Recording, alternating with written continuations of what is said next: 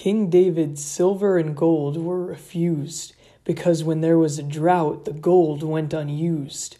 Finally, the holy temple was finished, and Hashem's cloud of glory was never diminished.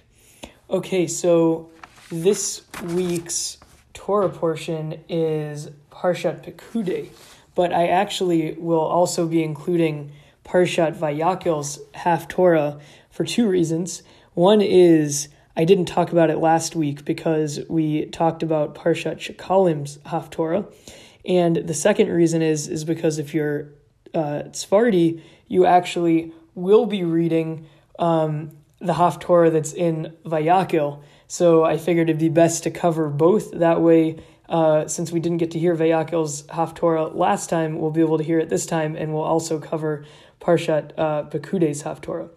Okay, so Parshat Vayakhel um, is in Malachim Aleph, and uh, so the the the uh, starting with the the Sephardic custom uh, with that Haftorah. So Shlomo he took Hiram, who uh, he, he took Hiram from the city of Tzor, and the Haftorah explains that uh, that that Hiram he was the son of a widow, and his deceased father was a coppersmith, and he was from the tribe of Naphtali, and his mother was from the tribe of Dan.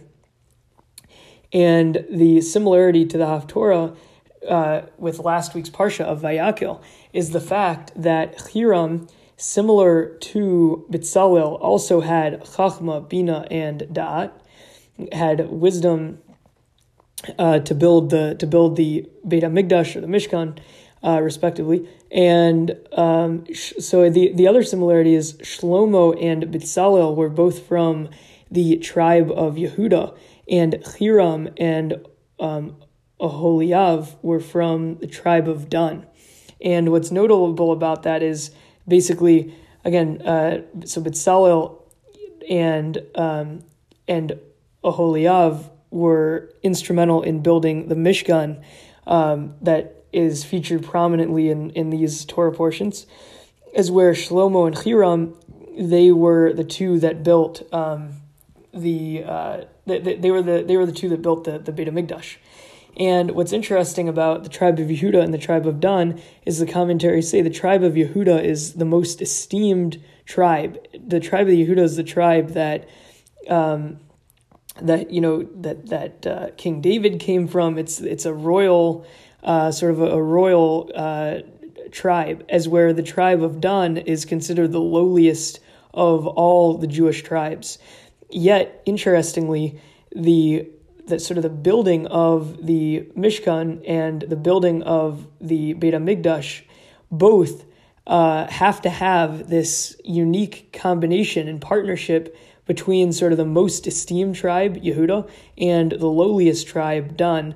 And perhaps the lesson there is, is that sort of when the Jewish people come together, even the most esteemed and the lowliest, whoever it is, uh, a Jew is a Jew and, and has sort of the power, regardless of their social standing, has the power to come together and create something where God presence will rest, like in the example of the uh, the Beit Hamikdash and uh, and the Mishkan. Okay, so Anyways, the Parsha goes on by talking about how there were these two giant copper pillars. One was called Yachin, which means like a foundation, and the that was on the side where the menorah was. And the lesson there being is that sort of the glow of Torah, so to speak, the glow from the menorah, that that's the foundation of Judaism. The other one, the other copper pillar was called Boaz, meaning strength. And again, uh, this is a, so this is a reference to sort of the strength of Hashem comes from Torah, and uh, so the combination of Yachin is the the foundation of Torah, is sort of the the foundation of Judaism is, is the Torah, it's the glow of the menorah, etc. And then the other pillar is called Boaz because that Boaz uh, that that that uh, um, signifies the strength that comes from following the Torah. Uh, okay. So moving on to uh, the Ashkenazi custom for uh, the Haftorah of Vayakhel, and also if you're Sephardi, you actually are going to, or, or Chabad, you're actually going to be reading um, this this uh, Haftorah this week. So um, it's it's what's interesting is usually when uh, Ashkenazi and uh, Sephardi Haftorahs differ, it's because they're both picking up on different aspects of the of the of the Torah portion. However, here they're almost exactly the same. Both of them are just basically talking about the building of the of the uh, Mishkan. So, uh, or sorry, of the Beit Hamikdash. Um, okay, so getting into the either if you were la- if you're Ashkenazi, either last week you would sometimes read this, although it was Parshat Shekalim, but um, Ashkenazi, this is for the Ashkenazi custom. But this week's of Vayakhel, if you're um, or sorry, this this week's uh, Torah reading um, of Pekudei, you would be reading. Uh, if you're Sephardi, you'd be reading what I'm going to talk about now. So Hiram, he made lavers, shovel, bowls, uh, all made of pure copper, and he set aside these kalim, these vessels, um, because the weight of the copper was just uncountable. Basically, there was so much uh, quantity and quality of these copper vessels that they weren't even worth counting. So Shlomo, he made the Mizbeach, the menorah of gold, musical instruments, uh, spoons, bowls, all of these different things, all made of gold. And um, and that's basically it for that uh, for that haftorah. So, um, okay, and so in and also this is the haftorah that is sometimes read if in the very unusual circumstances where there's actually two different Shabbatot that are um, that that are on Hanukkah. Hanukkah is eight days long, but normally it doesn't cover two Shabbases. But if there is a possibility that it covers two Shabbatot, then Hanukkah, then the the, the second week um, you read that Haftorah because it's, it's it mentions uh, the menorah. Okay, so moving on um, to Parshat uh, Pekudei, which is this week's Parsha. So according to the Ashkenazi custom, uh, we read this haftorah that I'm going to talk about now, and you also read this on the second day of Sukkot. So, um, so similar in our in our uh, parsha, we talk about how the Mishkan finally is complete and similarly, in the Haftorah, we talk about how the Beit HaMikdash was completed. Uh, so that's a, a similarity uh, between the Parsha and the Haftorah. So the Haftorah begins this week by talking about how King David, he prepared many different silver and gold pieces for the Beit HaMikdash. However, his son Shlomo, who actually built the Beit HaMikdash, he decided not to use any of these silver and gold pieces that his father put away, that his father sanctified. So, why is that? Uh, there's a few different reasons given. So, Rashi says um, one fascinating reason is that there was a three year famine during King David's rule, and King David, he should have uh, distributed the wealth to the poor, uh, hungry people. And because he didn't, and he let some of them die of hunger, and even though he had the gold there, uh, he was Shlomo, his son, King Shlomo, felt like it was not proper to have um, that gold there because that gold was sort of not properly used when there was a famine.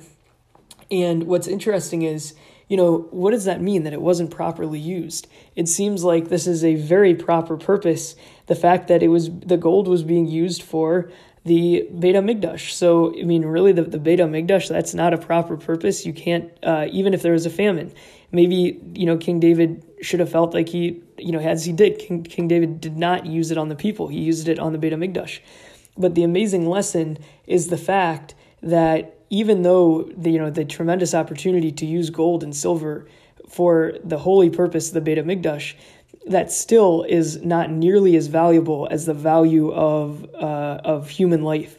And because there was an opportunity to save many lives during this famine, uh, the criticism of King David is that he should have distributed that wealth to the poor, even if it meant that that would no longer be available to uh, be placed in the Beit HaMikdash.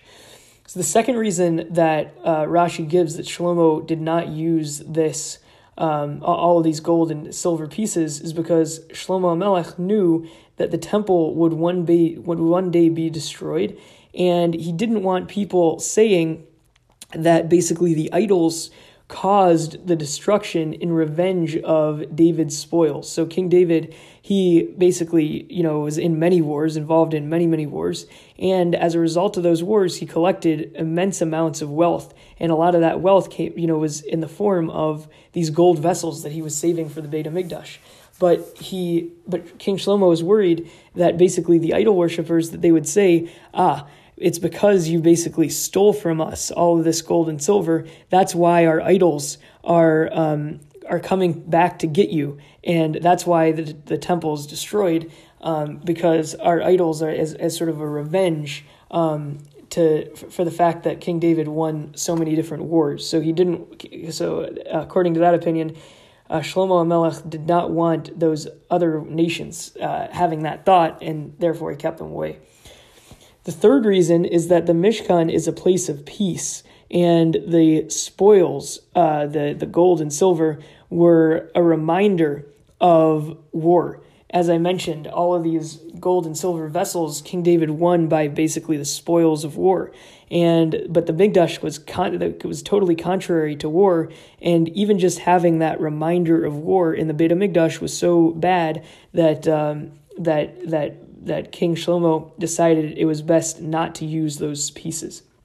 Another even possible fourth reason is that had all of that gold and silver been placed in the Beit Hamikdash, you would have got the wrong impression that perhaps the purpose of the Beit HaMikdash was sort of for external reasons. And maybe that's one of the reasons that this Haftorah is read on Sukkot. Sukkot, you build a very simple structure in your backyard, a sukkah.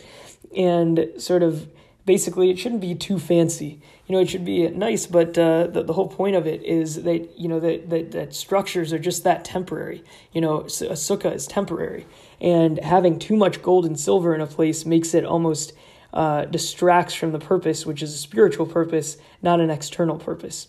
Moving on, so Shlomo brought the elders of Israel, the Zikne Israel, uh, he brought them to for the celebration of the uh, bringing the Aron Hakodesh to the Beit Hamikdash, and he actually brought them seven days before the holiday of Sukkot, and um, and and uh, then once Sukkot actually happened, then the entire nation was there, and the Kohanim uh, uh, were able to bring the ark, um, the Aron Kodesh, into the Beit Hamikdash. Um, so what's interesting there is the fact that so it makes sense that the the two luchot, the the two tablets, um, were brought uh, inside, were were brought um, you know in, inside to the Beit Hamikdash because those two those two you know the, the, the, famous two tablets that Moshe wrote they're the foundation of Judaism. But why is it that even um, the the tent of meeting why was that also brought in? Um, and the the reason given is basically because the tent of meeting that was made by Moshe and made by Bezalel, that even though it was simple compared to, you know, it wasn't fancy compared to the the, the, the, giant and extravagant Beit HaMikdash, it was really, the Beit HaMikdash was simply a continuation of the, um, of the Mishkan. So the Mishkan was brought there sort of as a reminder of the origins of the Beit HaMikdash. Um, and Shlomo, it, and, and it says that basically these tablets will remain there to this day, the Haftorah says. And Shlomo built a hiding place um, underground, underneath the Beit HaMikdash. And centuries later, King um, Yoshiyahu was um, was realized that, that the temple would be destroyed. Um, and as a result, he was able to hide the, uh, the, the tablets underneath, underground, and avoid uh, those tablets being destroyed. Uh, and that's perhaps the meaning of they would remain there to this day. That regardless, you know, the, the temple wouldn't move around. They were no longer in a mishkan; they were in a permanent uh, dwelling place at uh, in in Yerushalayim. So, and then it says the kavod of Hashem filled the Beit Hamikdash like a cloud, and the Kohanim they could not stand. And similarly, in our in our Torah reading, we read that Moshe was not able to stand because it was such a holy place. Um, so basically, in both cases, the Mishkan and the Beit Hamikdash, they brought such holiness down to earth that they it was almost too holy, whatever that means, that the Kohanim and Moshe weren't, weren't even able to tolerate it. Uh, so then Shlomo says, um, Bona, bono, bono uh, baniti, that I have built a place for Hashem. But it's like, it's sort of a double language. Uh, bono, bon, uh, bono boniti is like, I built built, I have built a place for Hashem. And uh, we learn that whenever there's double language, this implies that it's sort of an ongoing, there's something that is everlasting, there's something that's ongoing uh, about this. And the Talmud of Yerushalmi picks up on that and says every single generation that the temple existed, it was because that generation was worthy of having the temple. In every generation since that the temple has been destroyed, it's as if that generation that's so our generation right now that's living right in 2022 our generation since the temple's not rebuilt is worthy basically of having the temple destroyed so by saying like built i have built it's it's only you know when, when it was standing it's like every single generation built it but now that it's not standing it's like every single generation has destroyed it um, so shlomo blessed uh, the Kol Kahal Yisrael, the entire congregation of Israel. Similarly, Moshe also blessed the people when the Mishkan was built. And even though, and then Shlomo ends by saying, even though David wanted to build um, the the the even though King David he wanted to build the Beit Hamikdash, Hashem would only allow um, his son King Shlomo to actually build it, and um, and ultimately Hashem fulfills His word and says, I built the temple for Hashem and took us out of Egypt. Um, Shlomo built the temple for Hashem and took us out of Egypt, and with the, with the God that took of us, with the God that uh, took us out of Egypt. Um, and uh, so what's what's fascinating is we see sort of a similar King David, he was not able to build the Beit HaMikdash, even though that was really his life's work. And similarly, Moshe was not able to enter enter Israel, even though that was his life's work. And the commentaries say there is sort of a similarity here. And um, perhaps, well, what was it? Why was David not able to bring the Beit HaMikdash? What, why, was, why was David not able to, to build the Beit HaMikdash? Uh, the reason given is that uh, basically tens of thousands were killed on King David's watch. That King David conducted many, many wars. And even though those wars were considered necessary, they were just uh, you know, a, considered a necessary part of establishing a nation. Um, basically, the there's a few different possible reasons why killing thousands of people, even though it was justified, is that kind of person is not worthy of building the Beit Hamikdash. So one possible reason is the Beit Hamikdash is a place of of, um, of, of peace, a place of purity, and someone that has that much blood on their hands, even though it's sort of uh, blood that was justified, shouldn't be in charge of such a thing. Uh, the Rambam comments that basically King David, he was cruel, um, which seems pretty harsh to say that he's cruel because, as I said, all of these wars were justified. But one interpretation of this cruelty is the fact that it was almost a good cruelty. It was a righteous cruelty in a way, because as I said, that these these wars they were justified, and um, but but basically the the message being is that King King David he was willing to sort of sacrifice his own purity. The fact that you know he he was willing to get his hands bloody, um, literally bloody with with uh, tens of thousands killed in wars. Um, and he was willing to get himself uh, uh, dirty, so to speak. Um, and as a result of that dirtiness, he was not able to build the pure Beit HaMikdash. But he sort of sacrificed his ability to build the Beit HaMikdash and gave that to his son, who hadn't had that same like experience basically in so many wars, and therefore he was able to build it. So it wasn't necessarily that that he was Rambam uh, says that he's cruel, but not necessarily that King David was cruel in a bad way. He was cruel in a way that he, he was cruel because he had to be, but that cruelty ultimately meant that he sacrificed his ability to, to build the Beit HaMikdash. Okay, so to recap, moving back to Parshat Vayakhel, which really was last week, um, Malachim Aleph, which the Sephardim, if you were Sephardi, you would have read um, in Parshat Vayakhel. So I said how Shlomo took Hiram the from Tzor, and Hiram was the son of a widow. He uh, and the deceased father was a coppersmith. He was from the tribe of Naphtali, and his mother was from the tribe of Dan. And I mentioned that um, Hiram, similar to uh, Bitzalel, both had Chachma, Bina, and Da'at. And Shlomo and Bitzalel, um, who Shlomo built the Beit HaMikdash and Bitzalel built the Mishkan, that both of them were from the, the holy esteemed tribe of Yehuda, as were Hiram, who built, who, who partnered with Shlomo to build the Beit, to build the Beit Mikdash, and um, Oholiav, who partnered with Bitzalel to build the Mishkan, he, they were from Oholiav was from the tribe of Dan, and this combination of Yehuda and Dan is interesting because Yehuda is the most esteemed tribe, and Dan is the most lowly tribe. Yet when they come together, um, they're able to build. Uh, even even the lowliest tribe still has a role in Ju- a role, an important role in Judaism, and is ultimately able to build the holy uh, you know, a, a, a, holy place such as the Mishkan or the Beit HaMikdash where Hashem's presence uh, dwells. So it also talks about these two copper pillars. One is called Yachan or Yachin, which is means foundation. Um, and being that the Torah is sort of the foundation, and therefore the menorah was on that side, like the light of Torah uh, is the foundation of Judaism. The other one is Boaz, strength, meaning strength comes from God when um, you you learn Torah. Okay, so moving on.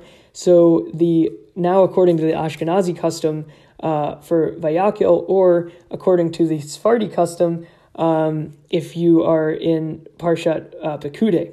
Okay, so this this section talks about how Hiram he made lavers, shovels, shovels, bowls of pure copper. Shlomo set aside all of these vessels because there were just so many of them. The weight of copper was not countable. And uh, Shlomo, he made the Mizbeach, the menorah, the musical instruments, spoons, bowls, um, all of these things were made out of gold. And this is also the Torah reading that's read if there's two Shabbosim, if there's two Shabbases on Hanukkah, then you would read this Haftorah. Uh, okay, so moving on to Parshat Pekudei, which is also actually read on the second day of Sukkot. Um, so in both Parshat Pekudei and our in, in par, both Parshat Pekudei and Haftorah Pekudei, in both of them the uh, the Mishkan and the Beit Hamikdash were completed, uh, respectively. Okay, so getting into the Haftorah, so King David prepared many silver and gold pieces for the Beit Hamikdash, but Shlomo ended up putting them all in storage. He, his son Shlomo was not willing to uh, put these gold and silver pieces that his father set aside actually into the Beit HaMikdash. So there's a bunch of reasons given. Rashi says one reason is that there was a three year famine, and David, he should have distributed this gold and silver to the poor people so that they would be able to buy food. But he didn't, and that was a mistake. And I mentioned, even though you might think that it's actually um, worthwhile to save this gold and silver for the Beit Mikdash, even if it comes at the cost of you know, some people dying in a famine, that's actually not true. That human life is even more valuable than uh, than than than building and contributing to the Beit Hamikdash. Um, okay, so moving to the second reason given is that Shlomo knew that the temple would be destroyed, and he didn't want uh, idolaters saying that basically the idols call the their that their idols caused the destruction in revenge, caused the destruction of the Beit HaMikdash in revenge of all of David's um, spoils that he got from the wars against them. And the third reason given is that the Beit HaMikdash is a place of peace, and if you have these spoils of war in the Beit HaMikdash, that is just runs totally contrary to the whole message of the Mishkan, which is a place of peace and purity, etc. Uh, and uh, the last reason is that this gold and silver might just cause too much of an external focus on things that are the gold and the silver and sort of the beauty of the building itself and not focus enough on the fact that you know God's presence is resting there. Okay, so moving on. So Shlomo, he brings the elders of, of Israel, the Ziknei Yisrael, he brings um, them seven days before Sukkot for um, basically the bringing of the Aron HaKodesh into the Beit HaMikdash. And then once Sukkot starts, the entire nation is there, and the Kohanim finally bring the Ark, the Aron HaKodesh, into the completed Beit HaMikdash.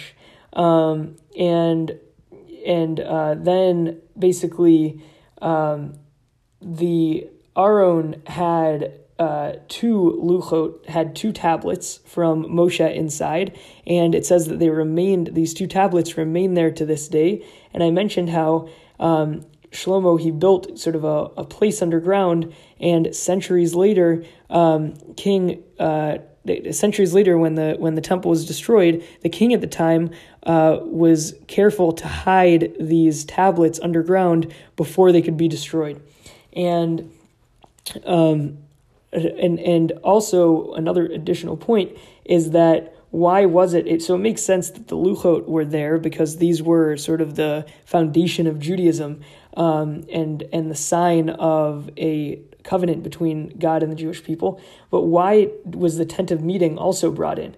And the reason is is because the tent of meeting was really the Beit Hamikdash was really just a continuation of the tent of meeting that was built by Moshe and Bitzalel. Um, okay, so moving on. So it says the kavod of Hashem filled the Beit Hamikdash like a cloud, and the Kohanim couldn't tolerate it. And similarly, in our week's Parsha, Moshe, he couldn't tolerate the cloud that dwelled in the Beit Hamikdash. The lesson there being that basically, even though this was a place on earth, there was somehow able to have such like spiritual um, enlightenment there or something like that that that basically there was this this holy cloud and it brought Hashem's presence down whatever that means. And the Kohanim and similarly Moshe it was such a holy place they couldn't even stand in the thing that they built. So Shlomo says um, that I have built this place for Hashem and he uses a double language. He uses he says bono bonati uh, boniti, that I, I built, I have built. And whenever there's double language, it implies an ongoing command. And the Yerushalmi says it's ongoing because every single generation that lived while the Beit HaMikdash was standing, it's like that generation had built the Beit HaMikdash. And since the destruction, every generation that has lived since the destruction, it's as if that generation has sort of caused the destruction of the Beit HaMikdash. Okay, so moving on, Shlomo, he blesses all of Israel, and similarly, Moshe also blessed all of Israel at the conclusion of the Mishkan. And um, so, even though David wanted to build the Beit HaMikdash, um, Hashem only allows Shlomo to build it. And I mentioned that this is possible. That the, the reason is is because King David he basically killed tens of thousands of people, even though they were justified wars. Just the fact that he had blood on his hands was totally contrary to the peaceful nature of the Beit HaMikdash. And the Rambam even goes as far to say that, um, that King David was cruel.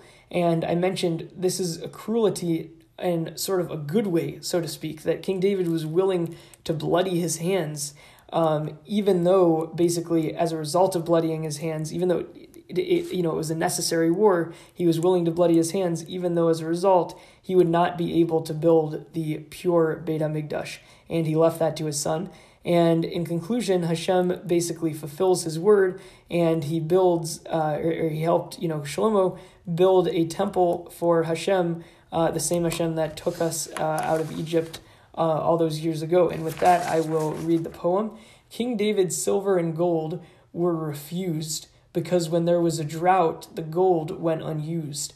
Finally, the holy temple was finished, and Hashem's cloud of glory did not diminish. And with that, l'chaim l'chaim, and this has been the whole Haftorah.